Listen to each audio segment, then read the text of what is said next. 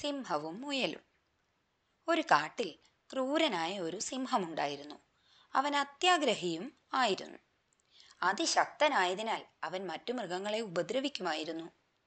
അവന്റെ ഉപദ്രവം തീർത്തും സഹിക്കാനാവാതെ വന്നപ്പോൾ മറ്റ് മൃഗങ്ങളെല്ലാവരും കൂടി അവന്റെ അടുത്തെത്തി അപേക്ഷിച്ചു. അല്ലയോ മൃഗരാജ ഞങ്ങളുടെ അപേക്ഷ അവിടുന്ന് കേൾക്കണം. ഓരോ ദിവസവും ഞങ്ങളിൽ ഒരാൾ അങ്ങേക്ക് ആഹാരമായി തീർന്നുകൊള്ളാം. അപേക്ഷ കൈക്കൊണ്ട് ഞങ്ങളെ സമാധാനമായി പോകാൻ അനുവദിക്കണമേ. സിംഹം സമ്മതിച്ചു.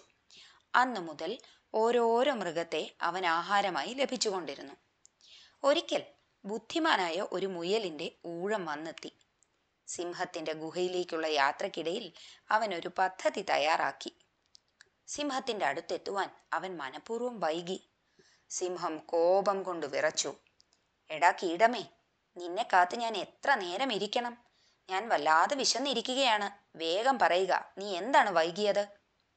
മുയൽ എളിമയോടെ പറഞ്ഞു തിരുമേനി ഞാൻ അങ്ങയുടെ അടുത്തേക്ക് വരികയായിരുന്നു.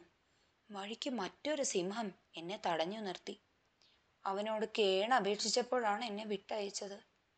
കോപിഷ്ഠനായ സിംഹം ഉച്ചത്തിൽ ഗർജിച്ചു എന്ത്?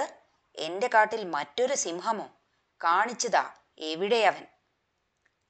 മുയൽ നല്ല ആഴമുള്ള ഒരു പൊട്ടക്കിണറിനരികിലേക്ക് സിംഹത്തെ നയിച്ചു. മുയൽ പറഞ്ഞു തമ്പുരാനെ അങ്ങ് ഇതിനുള്ളിലേക്കൊന്ന് നോക്കിയാലും. കിണറിനുള്ളിലേക്ക് നോക്കിയ സിംഹം തന്റെ പ്രതിച്ഛായ അവിടെ കണ്ടപ്പോൾ വേറെ ഏതോ സിംഹമാണെന്ന് തെറ്റിദ്ധരിച്ചു. അവൻ ഉറക്കെ ഗർജിച്ചപ്പോൾ അതിന്റെ പ്രതിധ്വനി ഉണ്ടായി. കോപം കൊണ്ട് വിറച്ച അവൻ കിണറ്റിലേക്ക് എടുത്തു ചാടി. പിന്നെ എന്തു പറയാൻ? ക്രൂരനായ കാട്ടുരാജാവിന്റെ കഥ കഴിഞ്ഞു. ഗുണപാഠം. അധാർമികതയെ തോൽപ്പിക്കുവാൻ ബുദ്ധിമതി